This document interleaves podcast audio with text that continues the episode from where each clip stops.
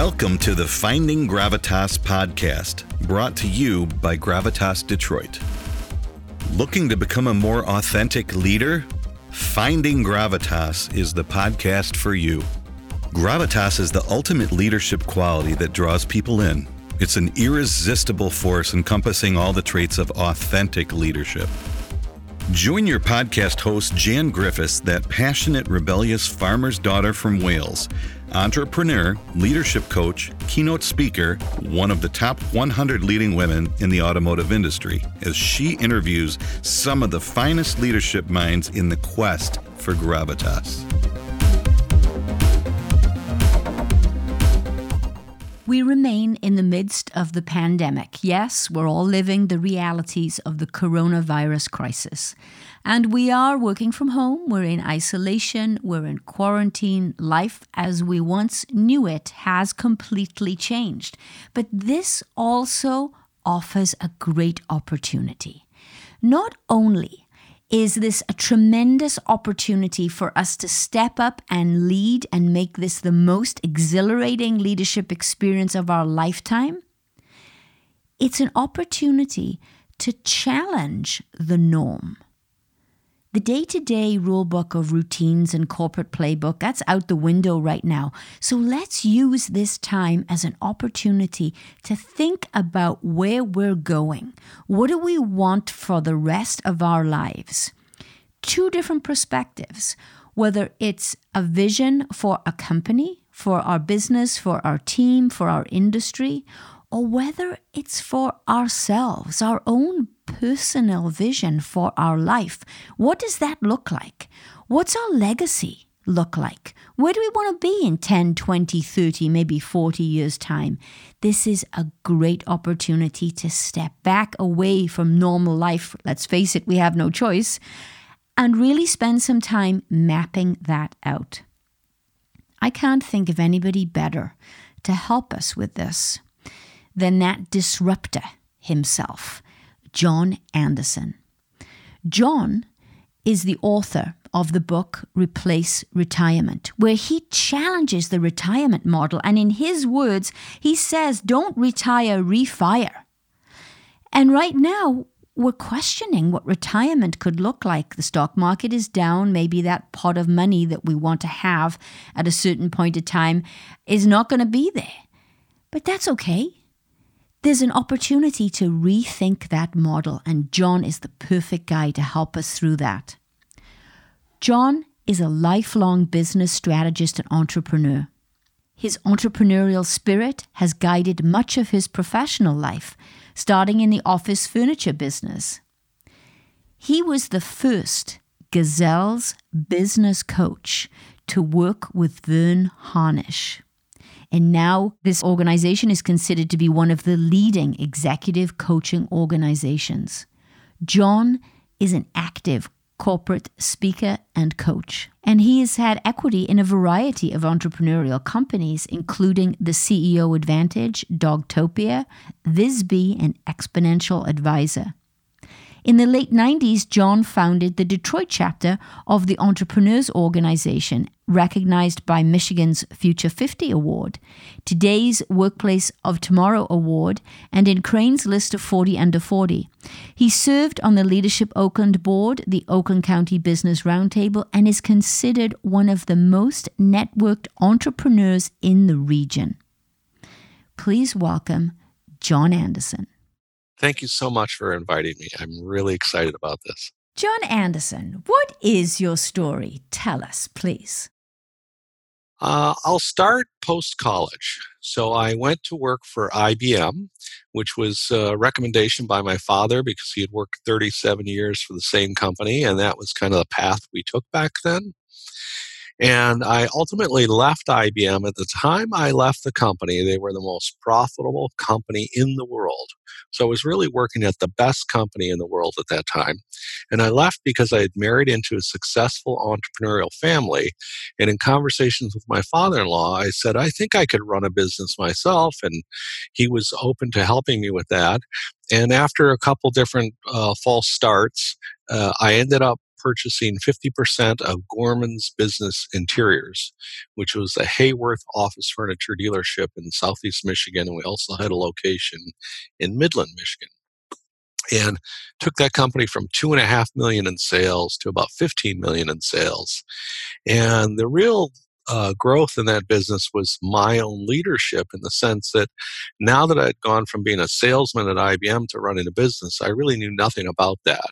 And my business partner, Bernie Murray, who's still working there today in his mid 90s, was my mentor. And uh, the other thing I did was read lots of magazines and publications. And Fast Company was out, and Inc. magazine.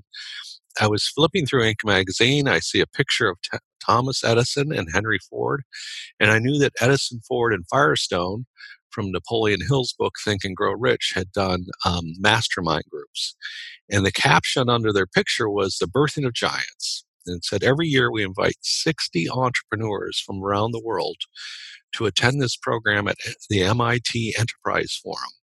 And I applied for that and was accepted at that program, I was introduced to a gentleman by the name of Verne Harnish, who later went on to write uh, the Rockefeller Habits and, um, or sort of mastering the Rockefeller Habits, and then more recently Scale Up.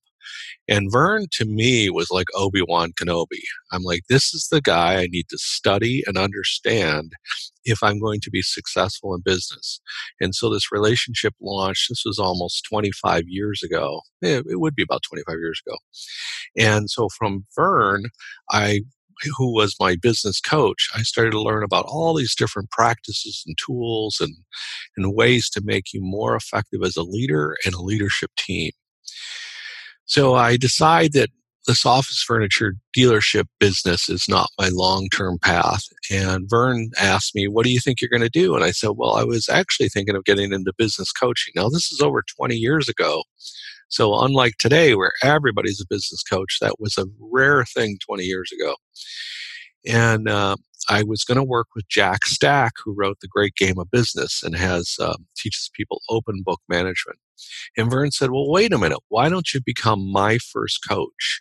I'm going to take the program we have at MIT on the road, and I'm going to call it the um, Master of Business Dynamics, and you can be the first coach." And I said, "Great." So Verne flew in the town, and we went on uh, meetings each and every day, and Verne would present, and I would take notes. And then at the end, they'd say, "Yeah, we want to do this. Who's going to be our coach?" And they're like, "Oh, John's going to be your coach." And so that was kind of like my coaching training, if you will. And it was like day three, I guess. And he said, "You're going to do the presentation tomorrow." And I'm like, "No, no, I can't do it. I was too nervous." So he gave me one more day. And on day four, he said, "No, you're going to do it today. You'll do great." And so I started presenting. And by like 11 o'clock at the break, Verne said, I'm going to catch a flight and go home. You got this handled. And that was my sort of inception into business coaching. Now, from that point on, I continued to read, study with Verne. He en- ended up creating some tools we could use. And uh, my business partner and I, out of that, created a company called the CEO Advantage. And it was really founded on Verne Harnish's Mastering the Rockefeller Habits uh, Jim Collins, who had just released Good to Great. We saw him present Good to Great before the book went uh, on the public market. And then Patrick Lencioni, he was the third part of our triangle. And at that time, Patrick had only re- released one book. And I used to get Patrick co- to come into town and present for us for free. He gets $120,000 to key- keynote now. And he actually facilitated two of our annual planning sessions in San Francisco. So we were very lucky and fortunate to have Verne Harnish, Jim Collins, and Patrick Lencioni as kind of our triangle. Jim, by the way, was the only one who said we didn't we would pay a fee to Verne every month, and we'd pay a fee to Patrick every month. We did. Uh, Jim said you didn't have to pay me anything; just make sure my content is called my content. Don't repackage it. And um, so that was the foundation of our business coaching practice that evolved out of my office furniture dealership. And I've been doing that for 20 plus years. Um, and then more recently, you know, got into publishing. That's great. So you have a, a, tremendous depth of knowledge and experience when it comes to business leadership of your own and then coaching others. Leaders today are trying to figure out how to lead during the pandemic. We're in the middle of a crisis. One of the things that we often talk about in authentic leadership is the need to have vision.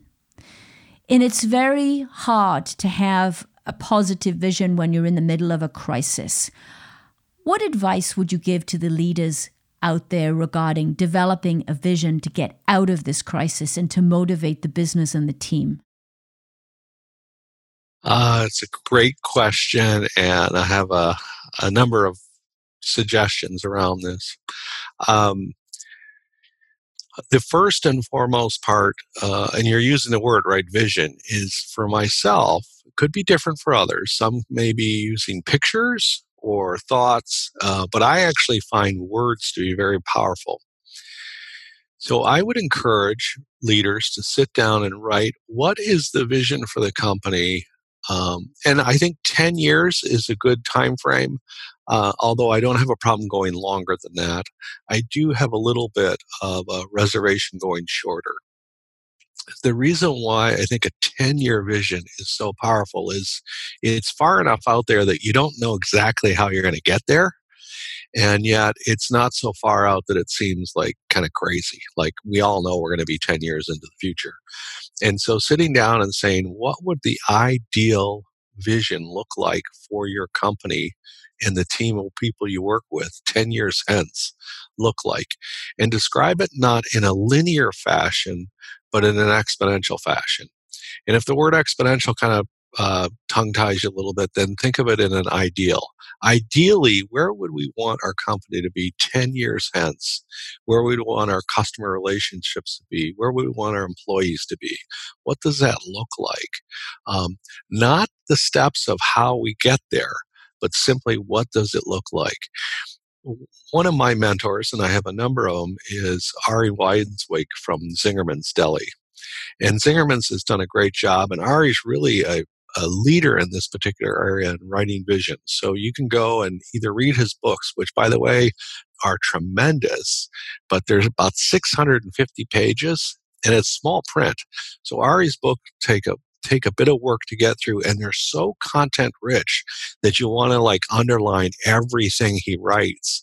Um, but he's fortunate in the sense that since he's from the food business he treats his books like a cookbook, and then you can buy these little recipes, which are little, little sections of the book.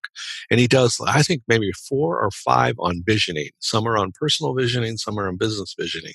So I learned a lot about my visioning from Ari. He's not the only source, but he did a great job, the most masterful I'd seen, of writing a 10 year vision for that company that has tremendous detail and depth.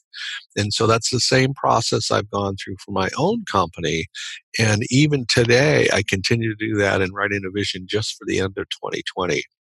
Now, the end of 2020, of course, is more linear, but I but it comes from this bigger, expanded 10 year vision that I have um, in terms of where we're going and what we're going to look like, despite the upheaval and changes that are happening right now, real time.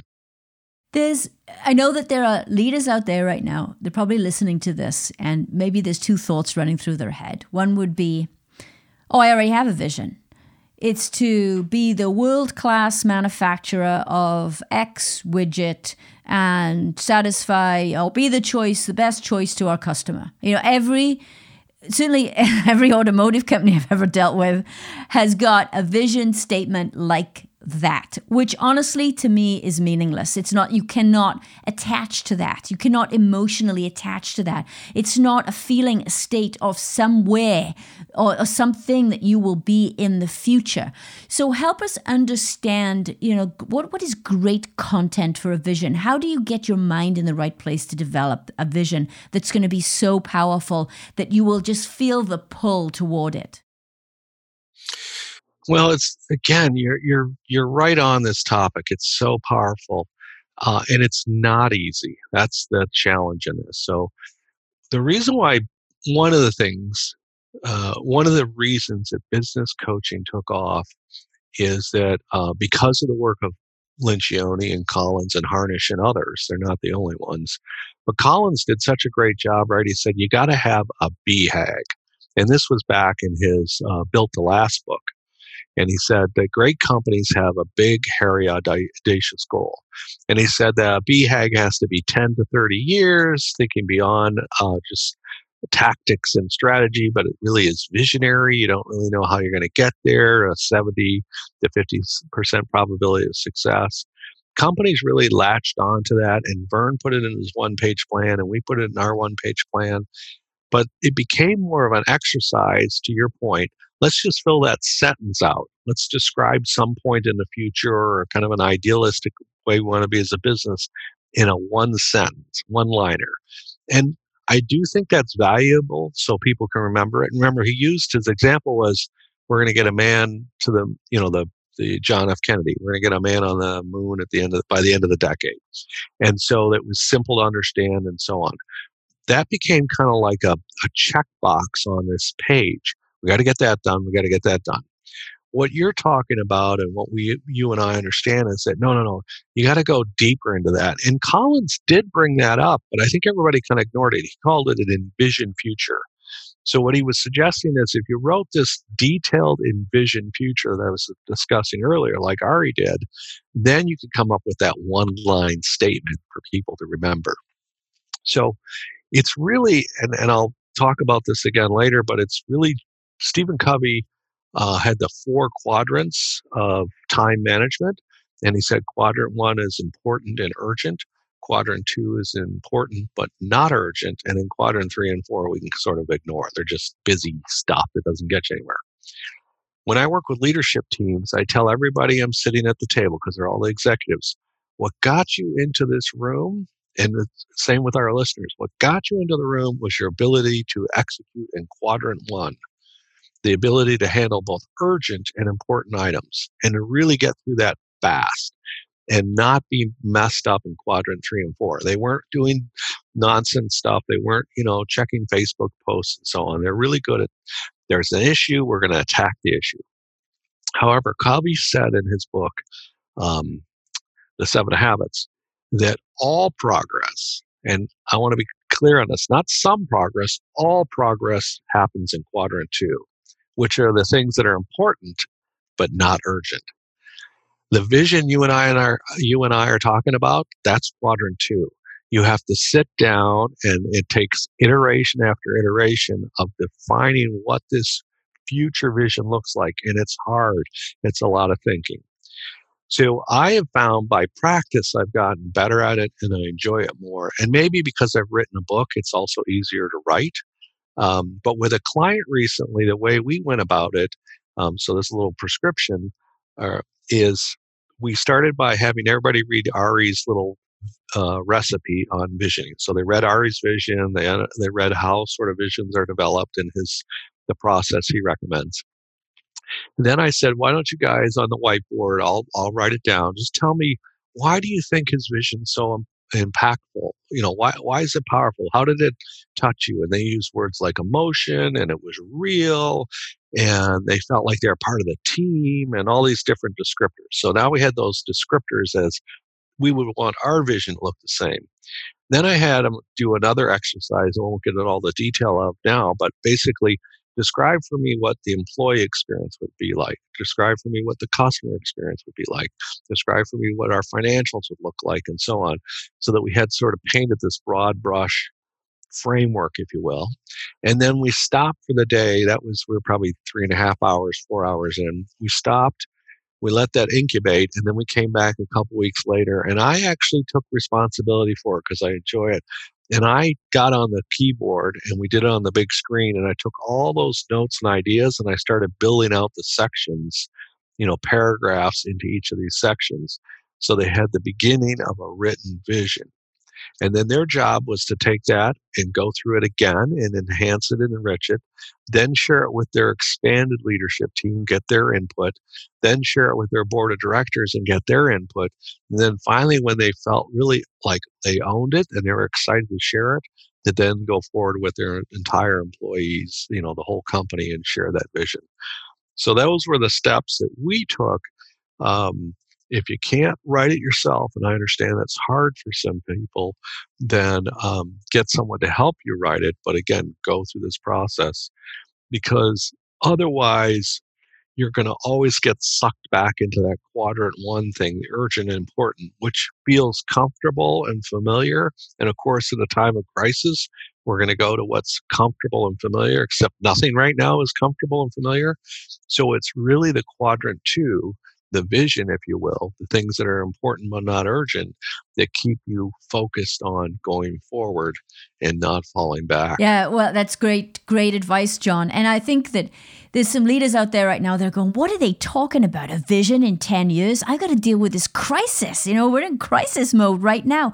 But this is where I see what we're going through right now is a tremendous opportunity to think differently because everything has changed. Our lives have changed, our routines have changed. There is no real corporate playbook for a pandemic. So, this is a great opportunity to perhaps sit back with your team and really start to generate a vision statement of where you're going to be in 10 years that will pull you toward it. I love there's some vision statements that that really resonate with me and I use them as examples to help people think through this because it's not this one statement that you throw on a PowerPoint and you know there's a few posters up in the office and you're done. I like Starbucks to nurture the human spirit one cup of coffee at a time. You know, they didn't they didn't just wake up one day and say, "Oh yeah, we're going to sell X number of cups of coffee and open X number of stores." You know, it's much more it's deeper, much more meaningful and it guides who they are as a company.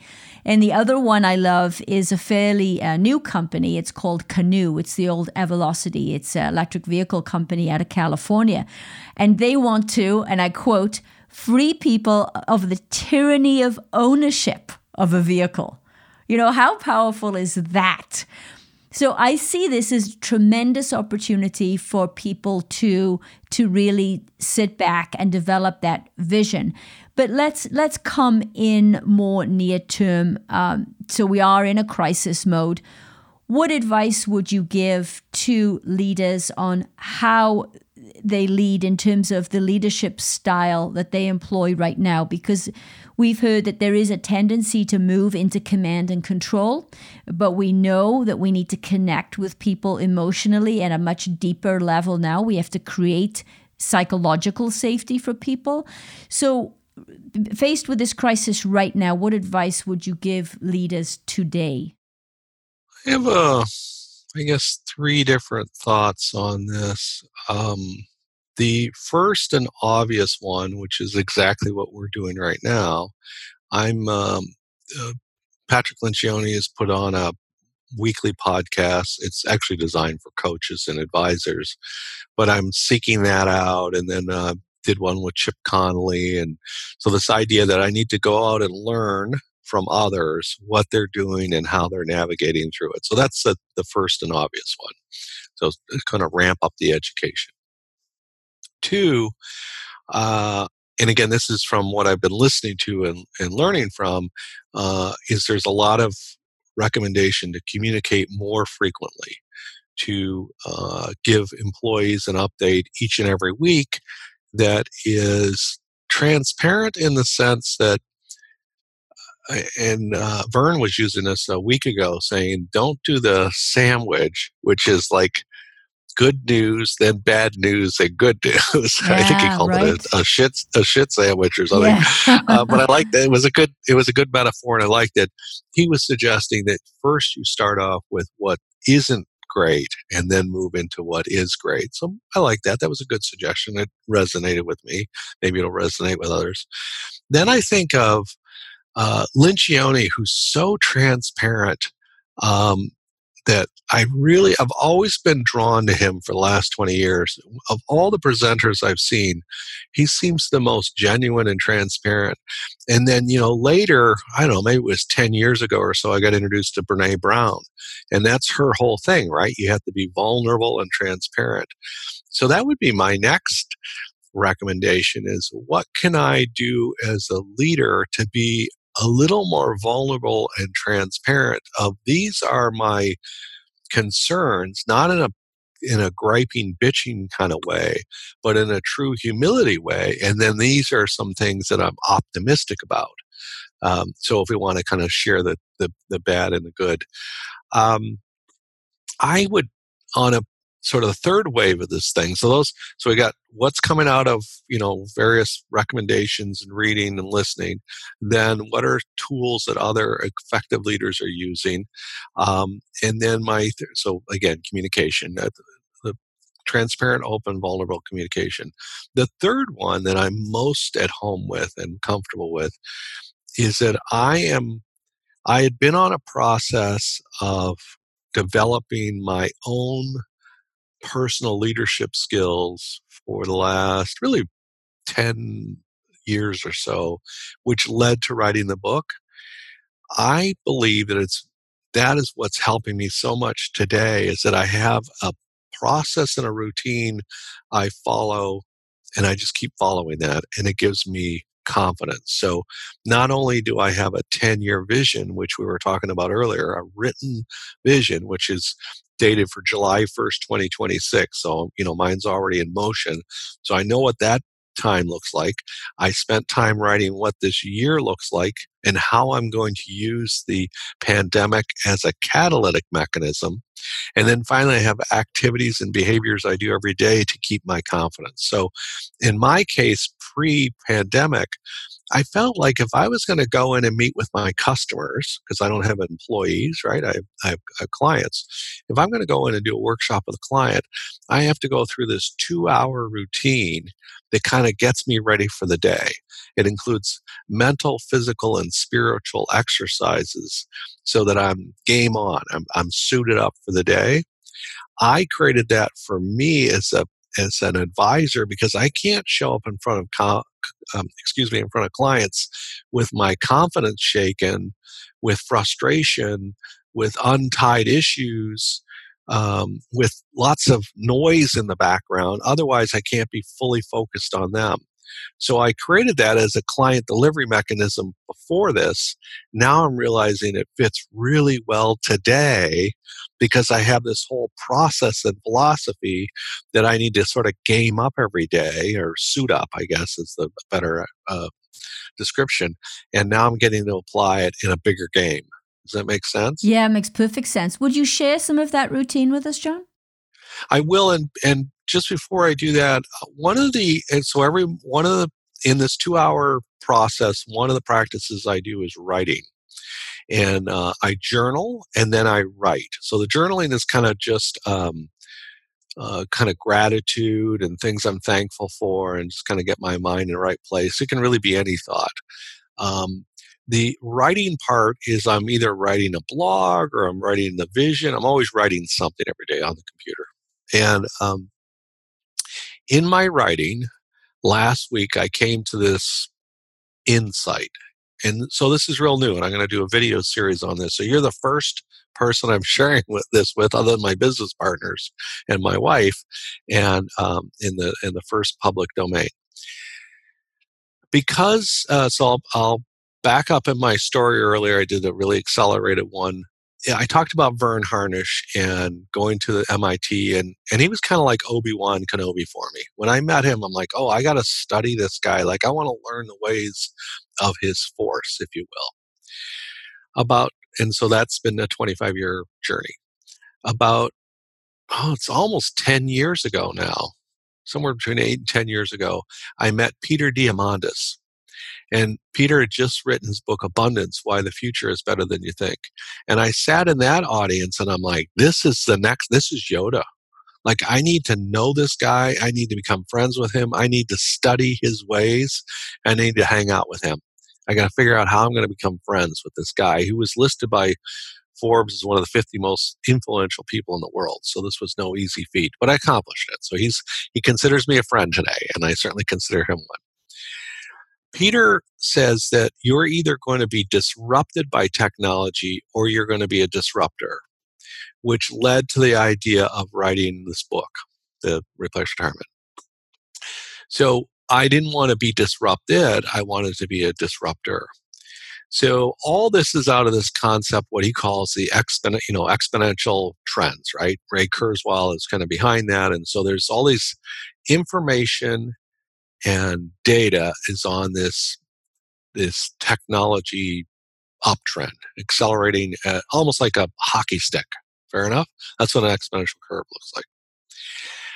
last week I was sitting in, and the pandemic is essentially, if you look at all the curves on it, right, it's a hockey stick.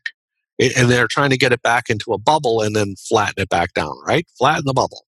So this thing starts off really almost like innocuous. It, it's like it's not even showing up. We can ignore it. It's not a big deal.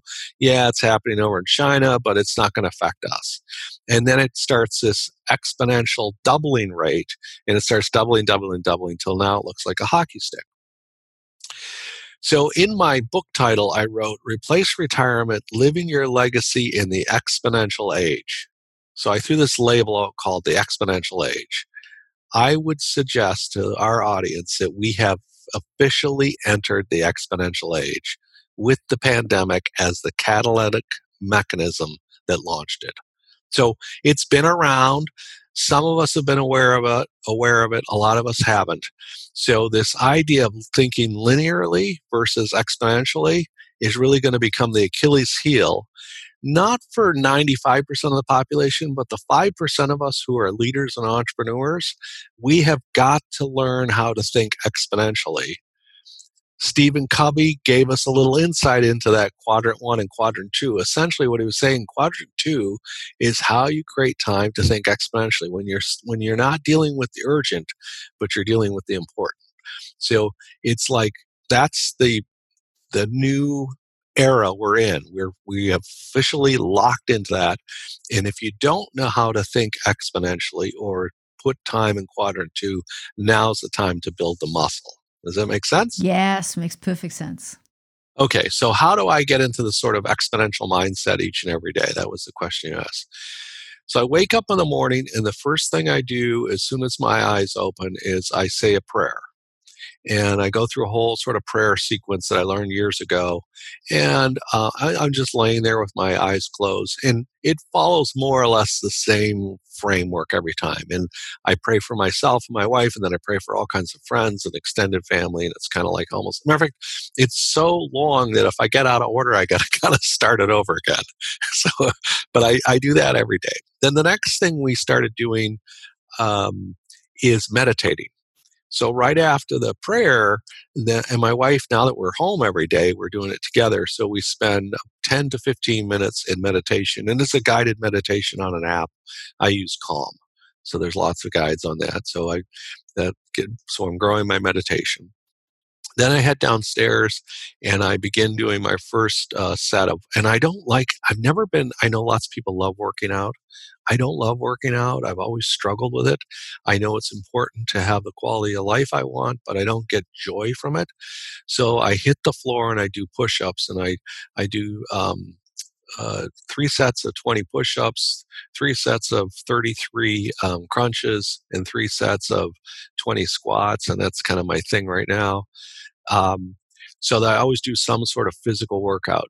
Now, I don't do all of those in in order. I do the first set, and then I go into my office, and I've always I've got um I, I've got spiritual kind of guidebooks, and then I've got business books and so on.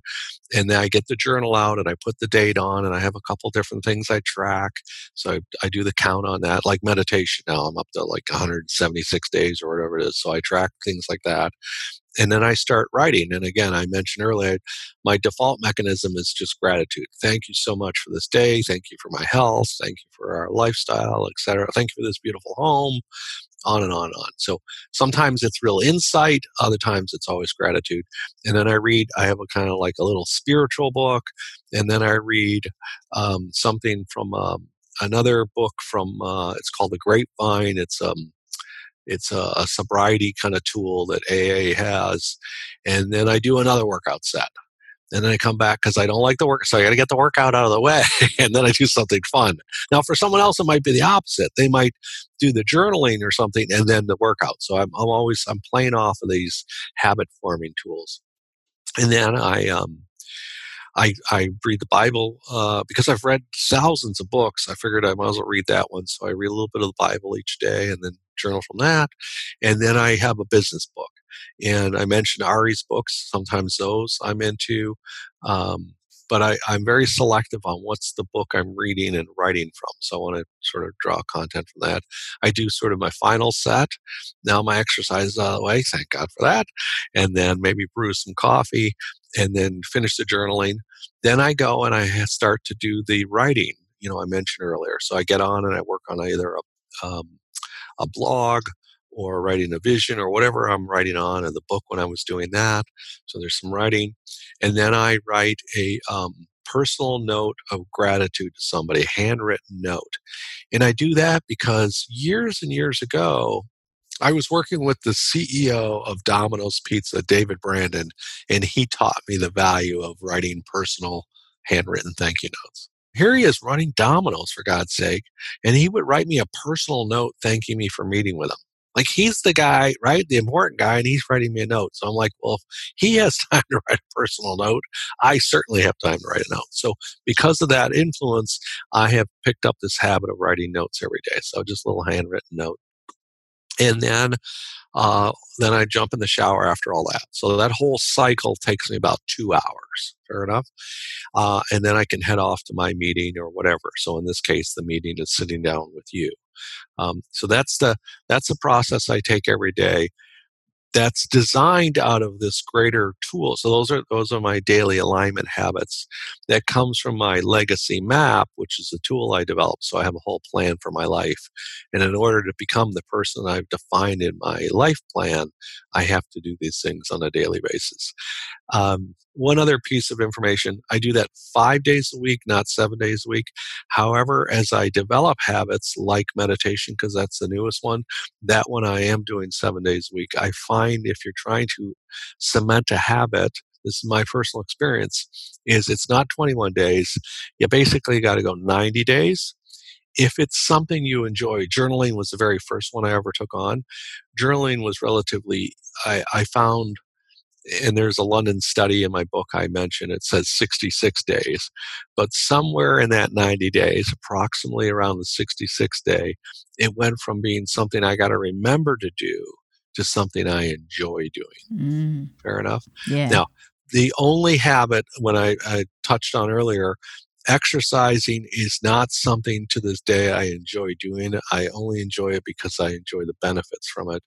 But journaling, writing the personal notes, um, blogging, all these other habits, the meditation, uh, the prayer, these are things that I do not because I have to do, but because I enjoy them, almost like brushing your teeth. And so I went from seven days a week, then I backed it off to six days a week because my wife was kind of teasing me. Can we, like, you know, spend time in bed before you go off and do all this stuff? And I'm like, yeah, I guess I could take a day off. And then I realized, oh, I could take the weekend off. So it's so cemented in. Again, some of these are more than 10 year habits. Um, so that that's kind of the routine of the morning. That's quite a routine. That's a that's a time commitment but it puts you you're you're in the right place your your head your your mind your heart everything is in the right place right at, at that after two hours and that's you know so many of the books we read lots of people talk about this and this is the fundamental in the rockefeller habits. Verne has just three habits. One is your top five and one of five. The second one is rhythm and the third is metrics you know measurable outcomes. And the top five one of five which is habit number one I resonated with Verne because I had experienced this in my 20s when I uh, was listening to Earl Nightingale, and he did a whole bunch of series about the strangest secret and so on. And he brought this up, and it basically was Rockefeller and Carnegie had studied under Ivy Lee. And the short version on this, and I'm sure a lot of your listeners are familiar with Ivy Lee's story, but he basically had these guys say, you can't have 25 things on, the, on your list. You got to have five or less. They need to be prioritized, prioritized from one to five. And you need to start on number one before you go to number two and so on. I even heard Warren Buffett share the same story, right? He was with his pilot or something. His pilot was bemoaning all the things he needs to do. And he said, All right, I'll make up the name Bob, Bob the pilot. Write down for me all the things you need to accomplish in order of how they have to be accomplished, and and not just in terms of it's the easiest thing to knock off, but the most important. What's number one, two, three? So he got his list done. He said, okay, get rid of everything below number five, throw it away. Just focus on those five. So even Warren Buffett. So this is not a new tool. It's not a new rule. And I was enamored with that. I started practicing it in my late 20s when I ran the office furniture company, and I practice it today.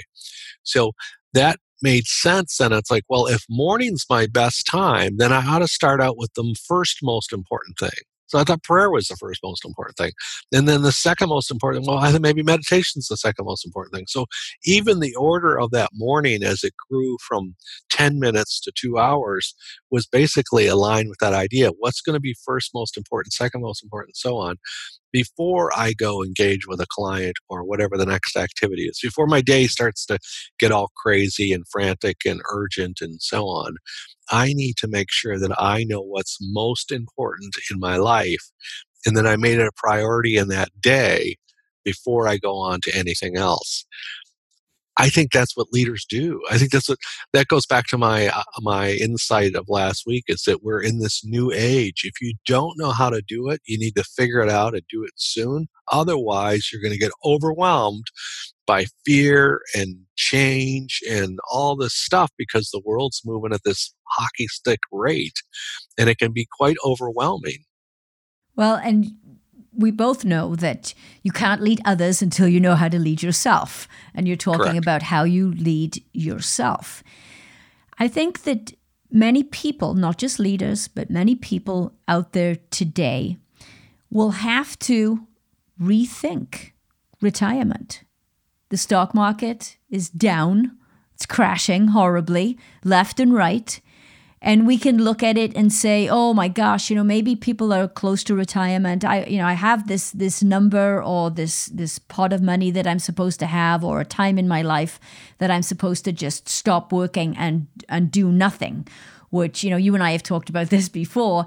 That's uh, that's something that I, I could not get my mind around. I, I was not going to move uh, live my life to get to a certain point or a pot of money and then do nothing. You know, I I had a vision for my life for what I wanted to do. I wanted to form this business, and I'm doing it. And I did it before I retired and walked away from my my corporate role.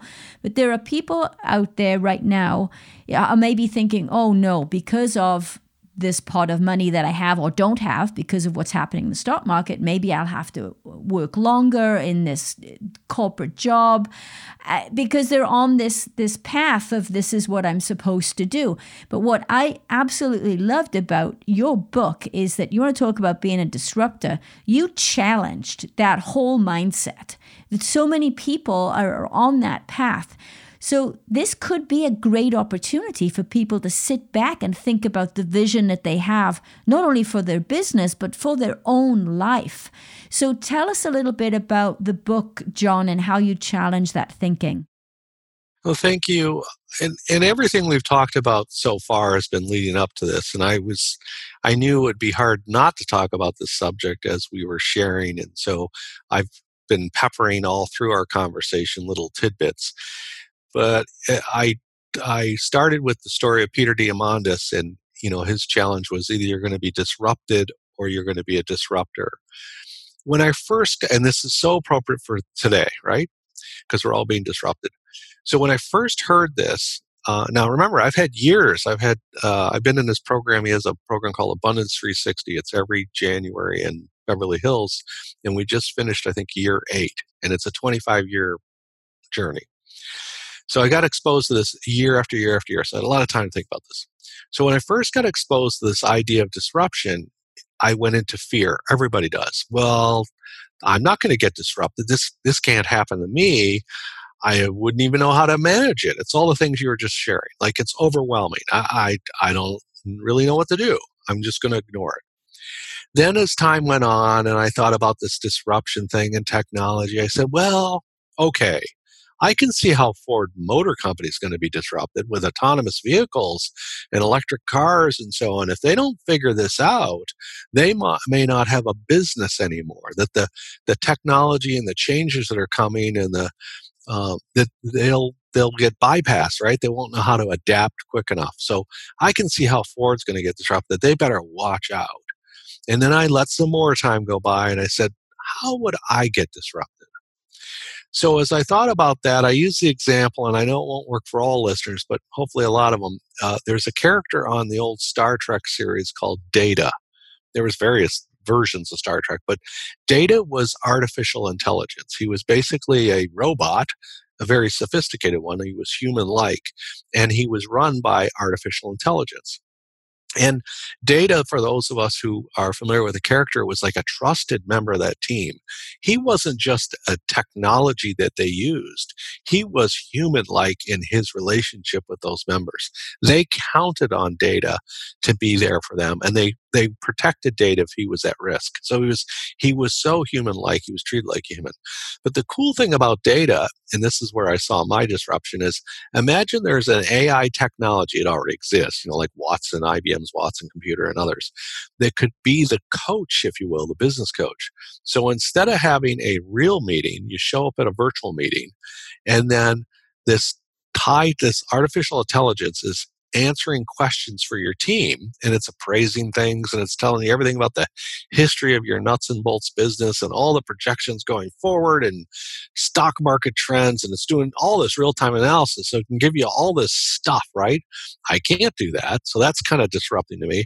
And then because it's we do the meeting in virtual reality you could skin it as jim collins or Einstein or Abraham Lincoln, you pick what he wants you want him to look like. So now it's not, you know, I'm not, I don't have the intelligence this thing does. It can look like somebody who's a really you know, George Washington. You pick it, somebody you know you, you, admire. So what do we need John Anderson in the room for? And just to put kind of like the icing on the cake or the nail in the coffin, if you will, um, it's like $95. Like I don't charge $95, but it's so ubiquitous that you get this technology and so on. So I said, I can see how I can be disrupted. So I don't just see how people are going to get disrupted and Ford's going to get disrupted. John Anderson, John Anderson's way of life could be disrupted. And so I started to think about it and say, okay, and I mentioned Earl Nightingale before. He was a he was a mentor to me in my 20s. I've listened to his program thousands of times. So uh, Earl would always say, "There's a field of diamonds right in front of you. Don't go searching all over the world for it. They're right in your backyard."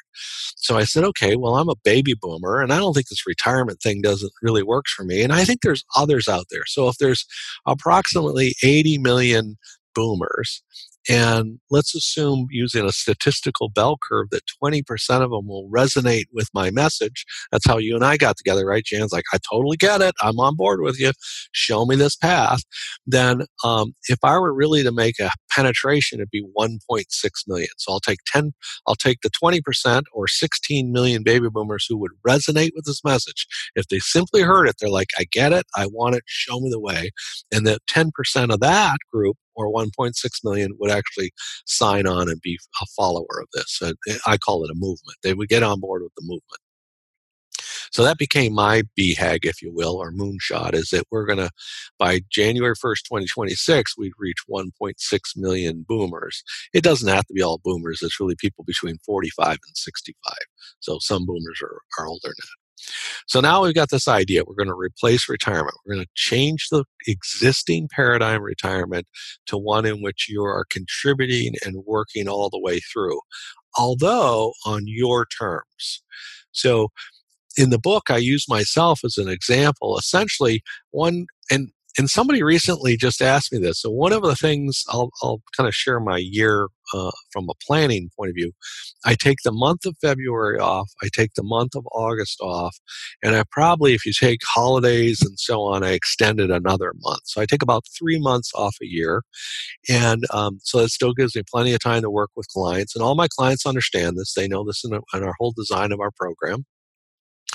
And so on the month off in February, I'm a big time snowmobiler. It's one of my passions. And so this season I snowmobiled about 9,000 miles.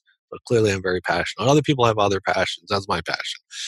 So while I was snowmobiling, I'm up in Quebec, and this guy said, Are you retired? I get that question a lot because here I am snowmobiling for three weeks.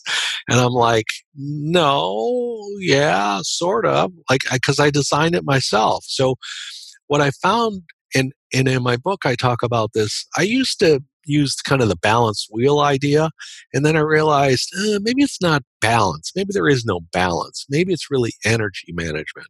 So everything in the universe is built off energy, right? And so we know we can tap into this energy. So I said, one of the things that seems to wane as we age is our energy. So, what are the things I do? What are the people I spend time with? What are the books I read? How do I get up in the morning?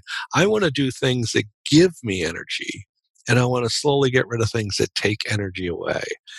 And so I would say that my book and myself is on a self transformation, a 10 year self transformation to slowly get all the energy drainers out of my life and attract more energy givers.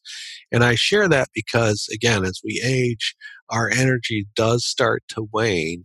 And so I want to be more judicious where I can spend it. And in presentations, I talk about that. When I was 20 and worked at IBM, I remember, and IBM was, it was a really tough company to get in sales you needed a minimum of 90% passing grade on all the internal sales training. So when I was an IBM salesperson, they trained us for 12 months. And in that 12 months, if you didn't achieve 90%, you were let go. You lost your job. So there was a lot of anxiety in all these people going through the training. Yet some of us still did the all nighters. we went, we got done for the day's training. Maybe it was like a Thursday night, and then we went out and did like an all nighter. We came in at 4 a.m. all hungover and stuff, and then at 8 o'clock we're at you know doing our sales calls and all this stuff with our trainers. And uh, I could do that. I could get away with that. I had that kind of. I had like ridiculous amount of energy. I was foolish with it.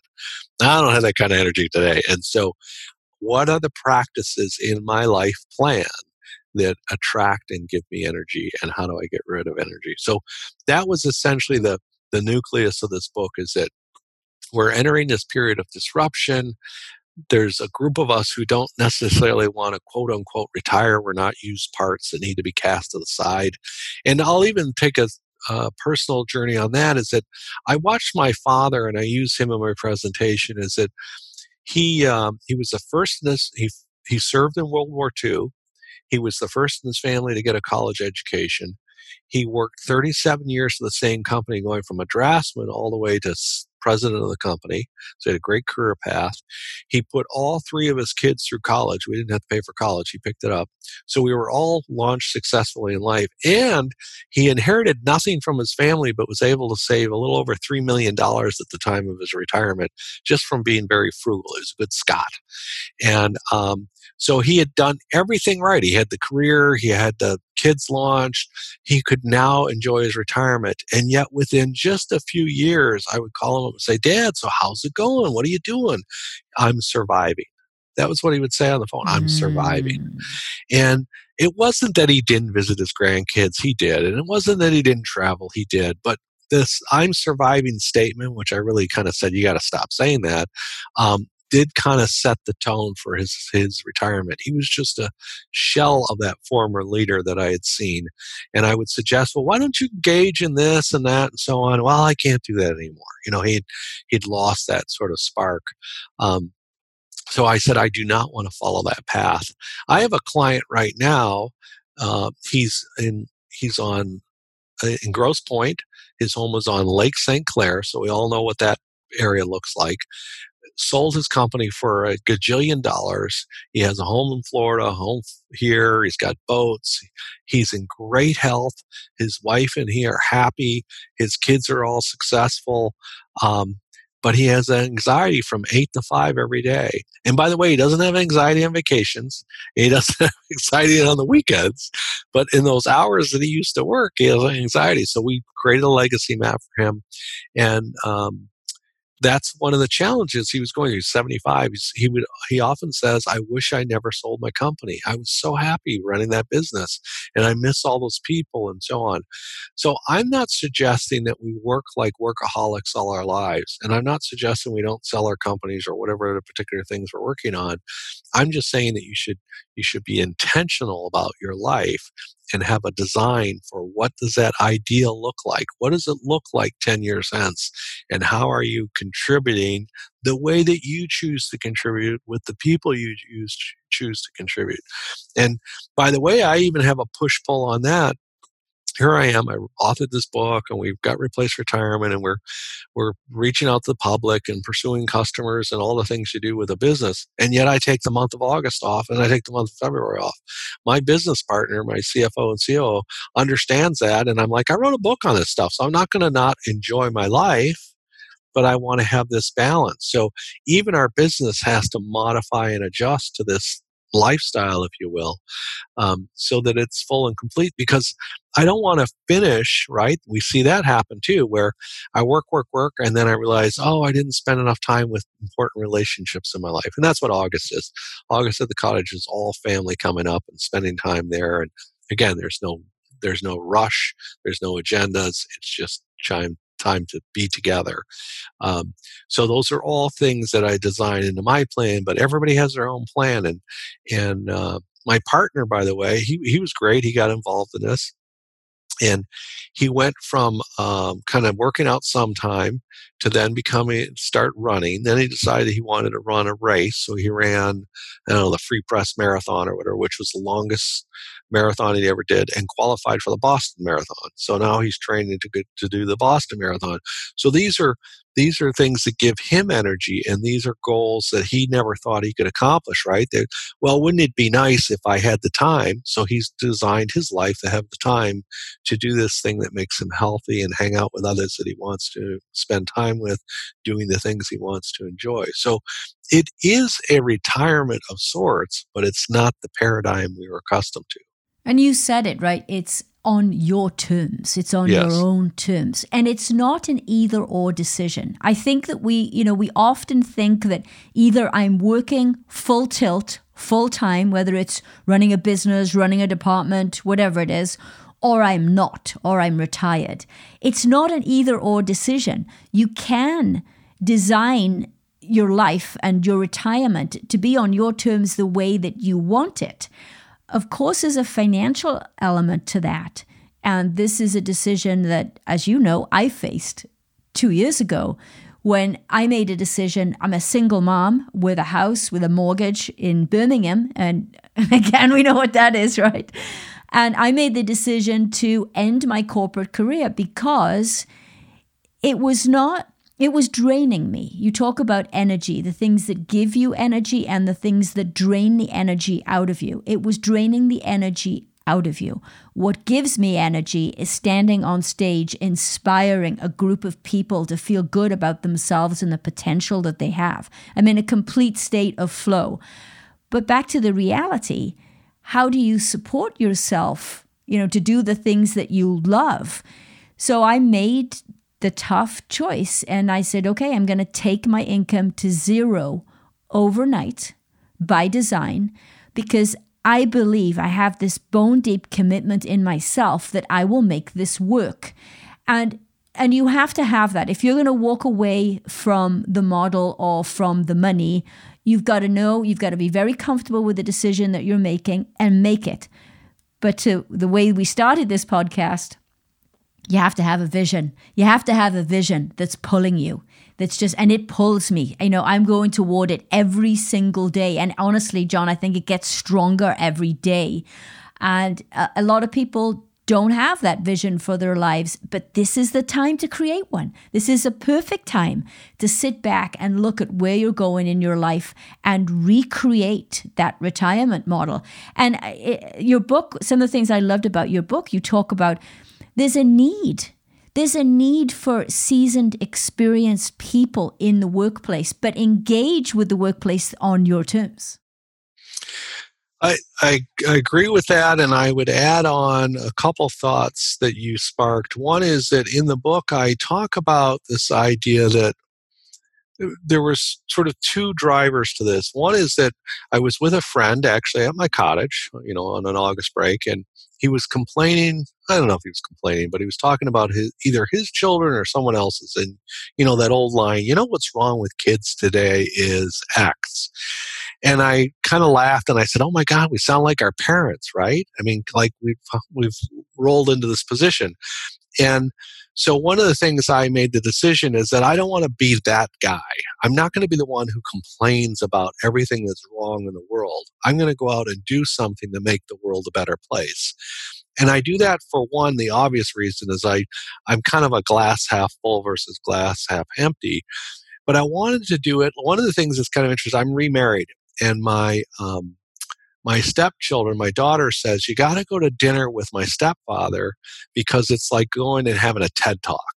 Now, that's the way young people should describe you, not that, oh, he's that complaining old and curmudgeon, right? And uh, and so that was kind of a driver. And the other one is that in my first marriage, I mentioned way back in the beginning of this that uh, my father in law helped me in sort of getting into business because they were successful entrepreneurs. And one of the things that was beneficial in that marriage there was a number of things and i love i, I still love my ex-wife and we're very close we, we talk weekly um, we sometimes spend holidays together. She's still the executor of my will. That gives you sort of the the closeness we have right? Because i was calling up and i'm like you know i don't think my kids need as much of this and i'd like to get more to my to molly my current wife. Uh, i'm married for the second time. And um, and this is what i'm talking with my ex-wife about and she agreed. She's like yeah our kids are set up and you probably should. I mean that that's kind of relationship we have okay? So we're very close one of the guys that I really appreciate is Chip Conley, and Chip's writing a lot about modern elders and so on.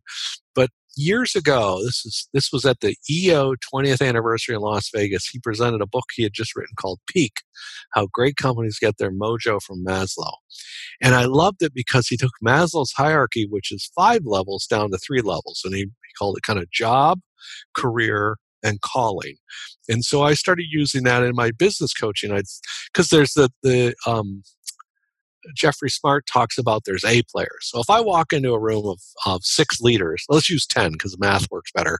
And I said uh, to all 10, how many of you in this room are A players? Every hand's going to go up. Well, from a statistical standpoint, that can't happen. You know, if you look at the statistics, you're going to have two that are, you're going to have two that are A's, you're going to have six that are B's, and you're going to have two that are C's statistically in that room of leaders. Fair enough? Because some are going to be really high performers. And now, in another organization, the C's might be in A's, but in that group, so there's a statistical rule that's happening all the time. So I changed it and I walk in. I say, How many of this is your career? Everybody hands go up. How many of you in this room is this your calling? Well, no hands go up. Or maybe the owner's hands go up. And certainly my hand goes up. So recently, Chip was sharing on one of his uh, podcasts, he was talking about this book. Again, he wrote, I don't know, 15 years ago. Um, Peak, how great companies get their mojo from Maslow. And he, he took those three and he said the bottom is uh, survival, the middle is success, and the top is self transformation. So this is, that and that spoke to what I was getting at all along is that I believe that what you went through or going through is self transformation. You said I I I got past the survival thing. I'm not worried that I'm not going to survive, right? And I did the success thing, but I found that it was still wanting. And now I'm going for the self transformation thing. So Maslow said that was a normal hierarchy of needs. Same thing for me, right? I went from survival to then marrying into this great success. I had wealth beyond all measure, and I'm not, I'm ready to go for self transformation. I'm going to step away from the security of that world into one of self transformation. You and I, through like errors or, or stupidity, some may say, have stepped into self transformation. But this goes back to our exponential age. I think we're all into self transformation, meaning that we are contemporaries if they want to raise their hand. I understand that some are in survival mode, and I respect that, and I and I and I I empathize with that. But our audience that are listening to us are really kind of success, which is a little bit of question right now, so now self transformation. What would it take to transform yourself so that you're comfortable, that you don't worry that I can't put food on the table, that I can't survive in whatever the world throws me? You feel that way and I feel that way. And we understand. You just got to go out and create tremendous value. Now, it may take more work to do the value. And then, boy, you better be getting energy from it because what's the point in working to death and not getting like then you've ruined then you missed the whole point of the thing like okay.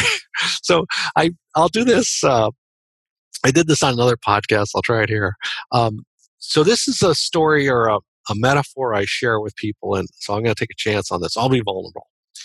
So um, so I'm I've shared with you I'm I'm certainly a spiritual person and uh, and I believe in in God and uh, so I'll use that as kind of the framework. So you you you die and you go to heaven or or wherever you go, it, it, you pick your place and and you're sitting there with with this greater power or God, whatever you want to call it, and he's like. Uh, John, we're going to do a review of your life right now because that's kind of the story we hear, right?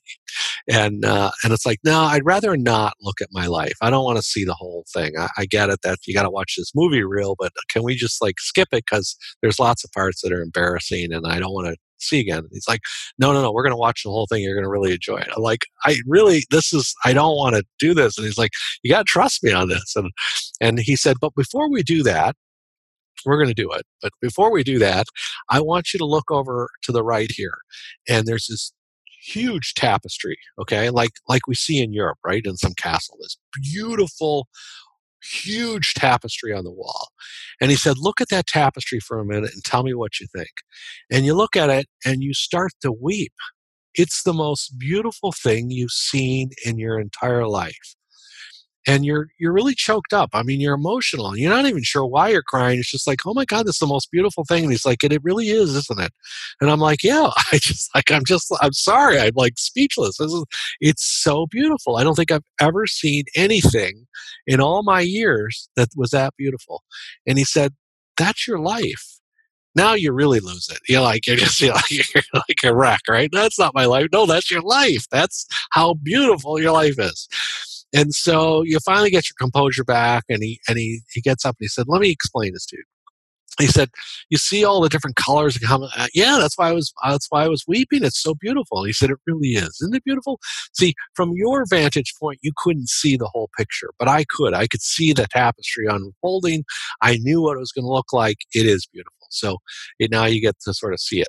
And um, but he see he said, "You see that that purple section over on the right there and you're like yeah that, that's i was looking at that it really makes the whole thing like punch that color and and he's like it does doesn't it? And he and you see the gold thread going through the purple it really stands out yeah that's like that's stunning and he's like and it would look really good with just the purple do you agree?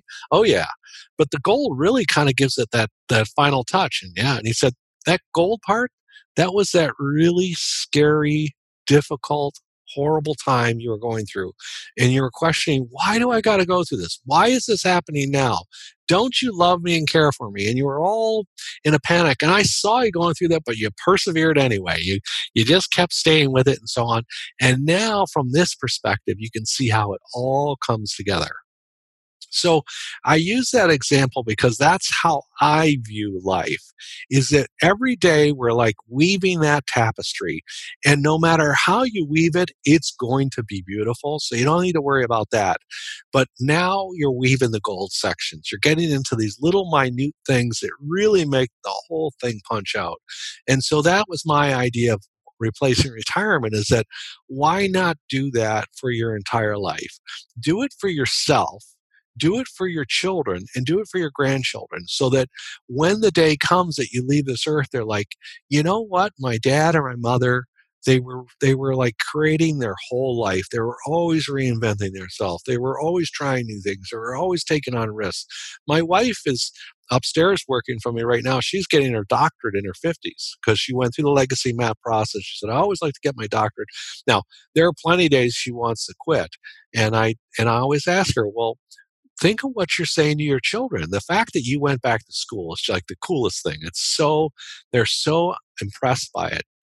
I'm impressed by it. My ex wife is impressed by it. Everybody is. I mean, it's really amazing that she's going back in her doctorate.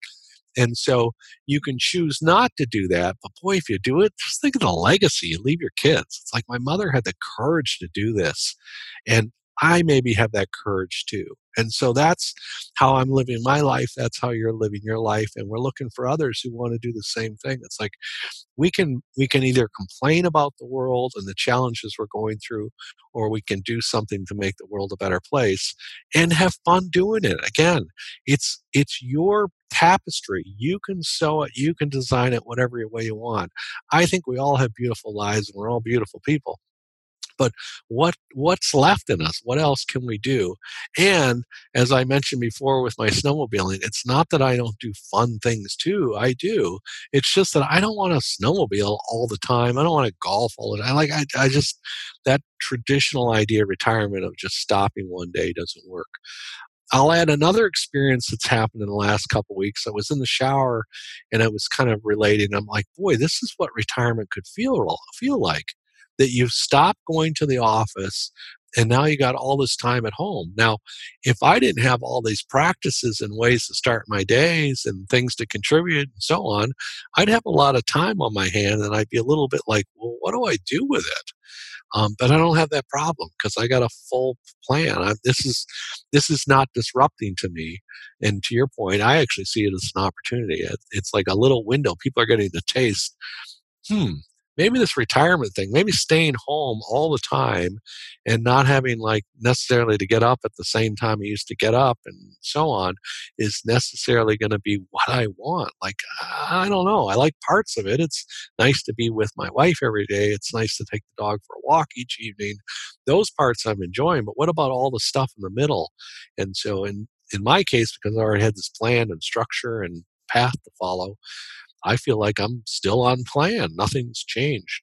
And um, so that's a piece. The other thing on the, you know, I think that wisdom for our our age group is that you know we went through the recession. We uh, we had the recessions in the 80s and the, you know the dot com bust in the early 90s. I mean, this isn't our first rodeo, and and um, in the last downturn, the the 2007 2008 i actually had my greatest growth um, so i was i i i realized that all see i've i've never had a contract with a client so all my agreements are verbal. So every client i have today is a verbal agreement. There's no reason they can't call me up this afternoon and say, John, you know, we got a cash crunch and so on. We're we're here like a really easy line to drop off. So we're just going to discontinue to work. So I'm in that situation today, and I was in that situation in uh, 2007, 2008. So what I did in that particular case is I went back and I said, you know, I'm charging you X dollars today. I'm willing to cut that number in half but I'm going to come in 12 times a year because at that time I was coming in five times a year. I'd do a two day annual and then meet every quarter. Instead of coming in on this quarterly basis, I'm going to come in every month, but I'm going to knock the number in half. So in reality, I was making more money in a year, but they were getting a much more rate and seeing more more of me. So they saw the value in saying, okay, yeah, that's nice. John's taking a hit with the rest of us. He's reducing his rate. He's going to spend a lot more time with us. And yes, at the end of the year, they were actually spending more money, but they felt there was enough value in that, that that was worth keeping on rather than, than discontinuing. I think like seven clients immediately went for that, like in a real big shift. So I had my biggest growth year in the worst year in the economy. And, um, and that's when the the legacy map I use now evolved. It was called a success map at the time. And I created it for the owners for the same reason. I wanted them to have a tool so they could deal with the, the anxiety and the fear and all that, that they had their plan to launch their day, to know where they're going and why they're going and the vision and so on.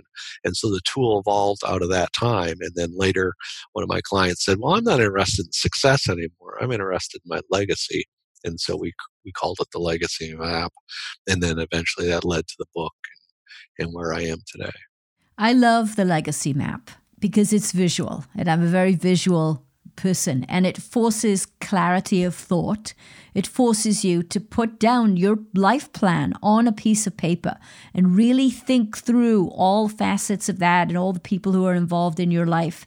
One thing it did for me john um, when I, as I thought about health, personal health, and where I wanted to be when I'm 80 and 90, I wanted to be this. I have this image in my head of this really fit, trim 80 year old, right? Who's got this, um, the same haircut, only it's silver gray, right?